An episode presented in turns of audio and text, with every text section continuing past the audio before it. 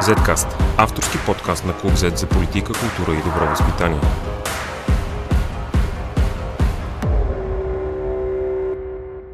Здравейте, аз съм Борислав Кръстев, а вие слушате 16 епизод на Zcast, подкаста на Клуб Z за политика, култура и добро възпитание. Днес ще разговаряме с професор Петко Петков, генетик и микробиолог от Джаксоновата лаборатория в САЩ, който в последните дни информира много читатели в социалната мрежа Facebook за някои детайли около ваксините.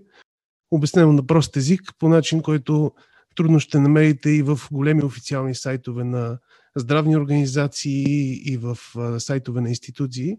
И помогна на много българи да разберат някои от ключовите притеснения на хората. Здравейте, господин Петков. Здравейте, господин Кръстев.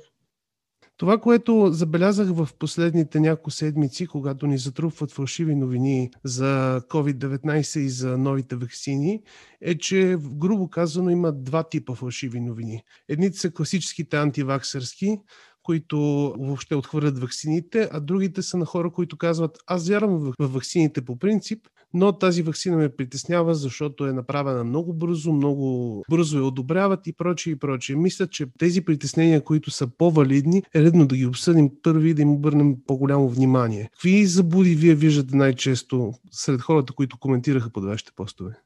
Няколко вида първо бяха пълните е, скептици, за които всичко това е абсолютно а, невярно. Тия вакцини са били разработени много бързо. Как е дошъл коронавируса, всички други болести са престанали да съществуват. Компаниите са били измислили още преди 3 години, най-малко 2017, че трябва да продават машини за, за PCR, и съответно и реагенти за тях. Тоест, те са били предвидели, че този коронавирус ще дойде.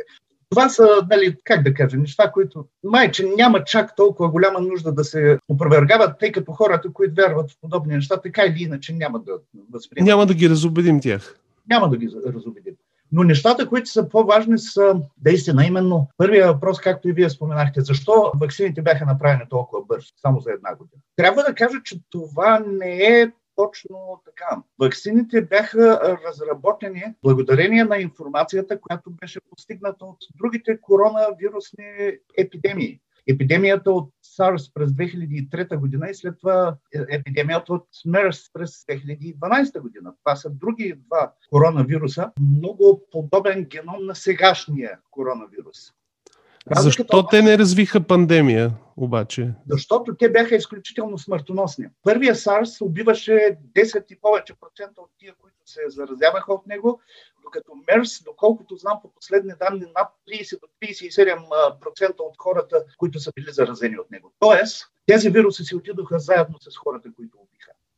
Трябваше да дойде един вирус, който убива 1-2% от хората, за да може да се развие това. Всъщност най-бързо направената до сега вакцина е отнела около 3 години. Как все пак, освен тази помощ от по-ранните наблюдения върху други коронавируси, как все пак бе постигнато това за сравнително кратко време, дори да имаме да. тези данни? Първите две вакцини, които получиха одобрение, са тези информационни РНК вакцините, както знаете, на Pfizer и на Moderna. С съвременните средства на молекулярната биология да се произведат такива информационни РНК е много лесно и това става много бързо. Именно заради това тия вакцини са и най-безопасни от всички, лесни за производство и лесни за пречистване. За да се произведе една информационна РНК, всичко, което е необходимо, е само информацията от нуклеотидната последователност на вирусната РНК. След това синтезирането на ДНК, която да кодира тази РНК, се прави за ден-два. Клонирането е в определен вектор, плазмит, както ние го наричаме, т.е. малка кръгова молекула на ДНК, от която да се произведе тази РНК, също се прави само за няколко дни. Тоест най-важното, което ви трябва е само информацията. От там нататък самия метод на производство е много лесен. И то се прави в епроветки или в реактори съответно. Нямате нужда дори и от клетки, в които да вкарате всичко това. Всичко, от което се нуждаете, е тази малка молекула ДНК, в която е клонирана информацията за тази информационна РНК, която искате да получите, тя да може да се експресира от ензим, в смисъл да се произведе от ензим, който се нарича РНК полимераза, плюс рибонуклеотиди, от които всичко това се произведе. Слагате тия 3-4 неща в една проветка и след час имате намножени огромни количества. Затова Тоест... толкова бързо можеха да се произведат. Тоест производството е, става изключително бързо и сравнително ефтино. Да, това, което отне време, разбира се, беше тестването. Защото, за да се тества една подобна а, вакцина и да може тя да бъде одобрена, се искат а, поне, както за момента е стандарта, данни от 40 000 пациента. 20 000, които да бъдат инжектирани с вакцината и 20 000, които да бъдат инжектирани с плацебо, за да може след това те да а, имат достатъчно шанс да бъдат изложени на вируса и да се види дали вакцината помага или не. А защо това стана толкова бързо? Именно заради пандемията. Защото, Защото има... се влагат много средства и много усилия. Не само много се влагат много средства, но има и голям шанс тия хора, които са инжектирани с това, те след това да се срещнат с вируса. Тоест те бързо са изложени веднага на него, да, така се каже, да, като излязат да. от лабораторията. Да. Първите два коронавируса, SARS-1 и MERS, нямаше как да се направят такива вакцини, защото до произведе вакцина, те изчезнаха така е станало и с други заболявания, като, много други заболявания които да. засягат по-малка част от света и няма и такава да. мотивация, защото не засягат и не заразяват именно. милиони, а десетки хиляди. Именно, именно. Това е част всъщност от работата на биотехнологичните корпорации. Работата по нови вакцини в последните години беше доста занимарена, просто защото не виждаха смисъл, нямаше да имат чалата може би от това до някъде идва и забудите на хората, защото повечето хора получават вакцини, когато са деца и не мислят за тях, да. те са нещо стандартно. И после Точно. като възрастни се сблъскват само с вакцини от типа на грипните вакцини, които да. а, знаеме, че са сравнително ефективни, всяка година ги сменят и не знаеме колко полза има от тях, поне според е. хора така е. няма е. толкова много полза от да. тях. Целта на грипната вакцина не е да ви предпази да не да разболеете от грип. Тя е да ви помогне по-леко да го Докато вакцината срещу COVID цели да не го прекараме. Да, точно така. Една друга честа критика е, че може да има дългосрочни странични ефекти. Тоест, че сега хубаво са тествани 43 000 души, но са тествани 43 000 души в рамките на няколко месеца. Ние знаем ли дали е възможно да има странични ефекти след 2, 3, 5 години и така нататък? Не знаем, разбира се, единственото, което може да кажем е да се опрем на досегашния ни опит с други заболявания и е, да твърдим с известна доза увереност, че това няма, най-вероятно няма да стане. Но, Защото не е ставало преди. Но не е ставало, да, не е ставало преди. Само това може да кажа. Но разбира се, дългосрочните ефекти или страничните ефекти от, от тия вакцини трябва време да минат няколко месеца, да бъдат достатъчно хора вакцинирани, или най-малкото тия, които са били частници в клиничните изпитания, за да може със сигурност да го кажа. Това, което се вижда за сега е, че има късо временни, може би, странични ефекти за това хората, които се вакцинират, трябва да стоят не половин час или един час на място, там където вакцинират, за да не даде организма някаква реакция. Но след това някакви много значителни странични ефекти, поне за сега, аз не съм запознал. Да се надяваме, че няма и да има, защото това ще даде повече увереност на хората, защото дори да. най-малките дреболи в последните дни имаше човек припаднал, като припадане, с което след това нищо ти няма, не е нещо особено като страничен ефект, но хората ги преувеличават. Тоест и, и някои неща, наречени, наричани медии, ги преувеличават именно, много сериозно. Именно. Да, за съжаление, някои медии просто се захващат за всеки един отделен случай Нали, то може да е един на 100 хиляди, обаче те се захващат точно с този случай. Да, имаше преди дни случаи на, и, мисля, че е възрастен и, испанец или италианец на 90 и няколко години с два инфаркта преди това и болен от рак, който почина малко след като му сложиха вакцина. Да, и, и защо той трябва да е починал от вакцината, никой не казва. Никой не знае, това е... няма реален отговор.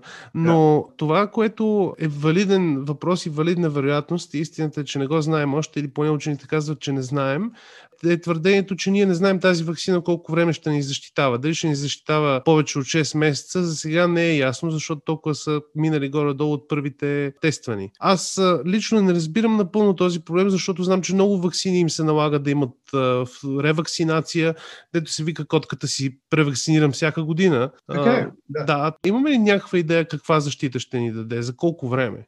Това е също въпрос, за който просто няма, не е минало достатъчно време, за да може да знаем ние. Но надеждата е, че наистина титъра на антителата ще се запазва достатъчно дълго време. И най-вероятно няма да се наложи да се вакцинира на всяка година.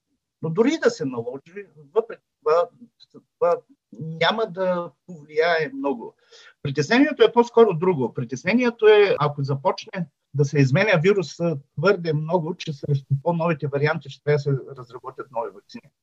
Но това, което ви казах преди известно време, информационните РНК вакцини се произвеждат лесно и много лесно е също така да се измени информацията в тях по такъв начин, че те да започнат да работят Тоест, ако се появиш там на коронавируса, който тази вакцина не го хваща, в момента в който това се установи до създаването на нова вакцина, няма да, да отнеме толкова време, колкото до сега. Няма. Не. Още повече, че ако се измени съвсем малка част от тази информационна РНК, няма да има нужда да се правят клинични изпитания срещу абсолютно всяка нова вакцина. Да, защото тя може да е... на информацията, която вече сме я получили. Ясно. Това, това също е хубава новина. Това е до някъде свързано една, един от по-скандалните, една от по-скандалните тези, когато хората чуят РНК, чуят ДНК, почва да ги притеснява и започва да им се вкарва идеята, че по някакъв начин, понеже това е нова технология, не е не е ползвана до сега в вакцини, а, тя може да ни промени ДНК. Вие всъщност се занимавате с а, е, рекомбиниране на ДНК, което по-простовато казано може да се да. каже, че е промяна на ДНК. Да. да, така че знаете как се прави това. Има ли някакъв шанс и защо е тази страховита идея, че може информационната РНК вакцина да промени ДНК? Това е абсолютно невъзможно по начина, по който сегашните вакцини се произвеждат и по начина, който те се вкарват в организма. За да се промени ДНК, трябва някакъв агент да влезе в ядрото и да направи нещо с тази ДНК да я промени. Информационните РНК не влизат в ядрото. Те стоят в цитоплазмата на клетката, т.е. извън ядрото. И тяхната единствена работа, която могат да направят, е да служат като матрица за производство на белтъци. Тези РНК са много нестабилни и те след доста кратко време просто се разграждат и изчезват. Не случайно вакцините на Pfizer и Moderna трябва да се държат от 80 градуса до самото инжектиране, тъй като те са много нестабилни. Информационната РНК не влиза в ядрото и тя не може да промени ДНК реално тя а, същото, което ще се случи с нея и навън, ще се случи след известно време в тялото ни. Тоест тя ще да, се разгради да. и ще изчезне. Да, грубо казано. Да, да. Различните информационни РНК имат различна стабилност. Някои стоят само в продължение на минути, други в продължение на часове, други в продължение на дни. Тия вакцини са направени така, че все пак да са достатъчно стабилни и могат да служат като матрици поне в продължение на няколко дни или седмица. Но, но толкова те няма да стоят в продължение на месеци или на години. Те просто служат за да произведат този белтък, шиповия белтък, който покрива коронавируса, коронния белтък. За да може тялото да се научи да реагира на него. Да, който след това да се представи на имунните клетки на тялото, които да развият антитела също. Вие, въпреки че сте специалист, се занимавате с това, можете да обяснявате тези неща просто. Имате ли някаква идея защо се оказа такова предизвикателство за институциите, за, и за образователните институции, и за институциите като цяло, държавните и прочие, да организират една смислена, ясна информационна кампания във връзка с коронавируса, във връзка с ваксините и защо се налага специалист като вас да седите и да пишете обяснения онлайн, за да бъдат хората информирани добре и ясно. Защо това се оказа такова предизвикателство? Според мен това се оказа предизвикателство, защото на най-високо ниво нямаше яснота в начало, началото какво трябва да се прави. Освен това, имаше изключително противопоставяне между научни възгледи и е, ненаучни възгледи, да го кажем. Не искам да споменавам имена и в е, двата случая кои хора става въпрос. То няма но всички нужда. виждаха и за съжаление а, медиите, които не са все пак наясно с а, научния характер и научната стойност на различните възгледи, даваха долу-горе по-равно внимание на едните и на другите възгледи, което съвсем не беше от полза за обикновените хора да разберат, да отсеят джитото от лявата и да разберат кое е истина, кое не е. Хората решиха, че има отбор едно и отбор две. Да. Освен това, допълнително са социалните медии, в които, както знаете, се разпространяват всякакви неща, как да го кажа, всякакви дезинформации, конспиративни теории и т.н. и твърде много хора им вярват. Това беше една от причините. Аз преди да напиша моите постове, първо написах един пост, който беше предназначен за моите колеги от Софийския университет и БАН, в който ги призовавах всеки да направи а, каквото може, а, за да принесе за това да се разпространява истинска научна информация, а не дезинформация. И получих от тях обратно съобщение, ти не знаеш какво е тук. Нали? Ние пишем, обаче хората нищо не вярват. И затова реших и аз да допринеса каквото мога, защото все пак аз преди 23 години бях главен асистент в биологическия факултет в Софийския университет и да дойда в Америка.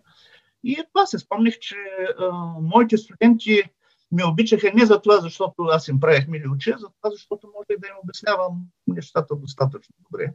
И въпреки, че от тогава нататък много малко работа съм имал с студенти, най-често през лятото само, но реших да изпробвам силите си, да видя как аз мога да го обясня по възможно най-просто. Видно сте запазил уменията си и от тази гледна точка можем да кажем, че социалните мрежи са нож с две острията, защото от една страна се разпространява дезинформация по тях, но от друга, когато официалните канали се провалят, а, това е място, където вие можете да разпространите малко информация. Така е, така е, това е вярно, наистина.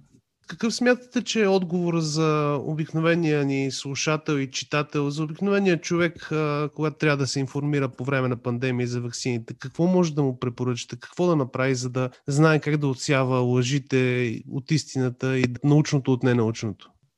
Това е, за съжаление, нещо, въпрос, който не е много лесен и аз нямам директен отговор.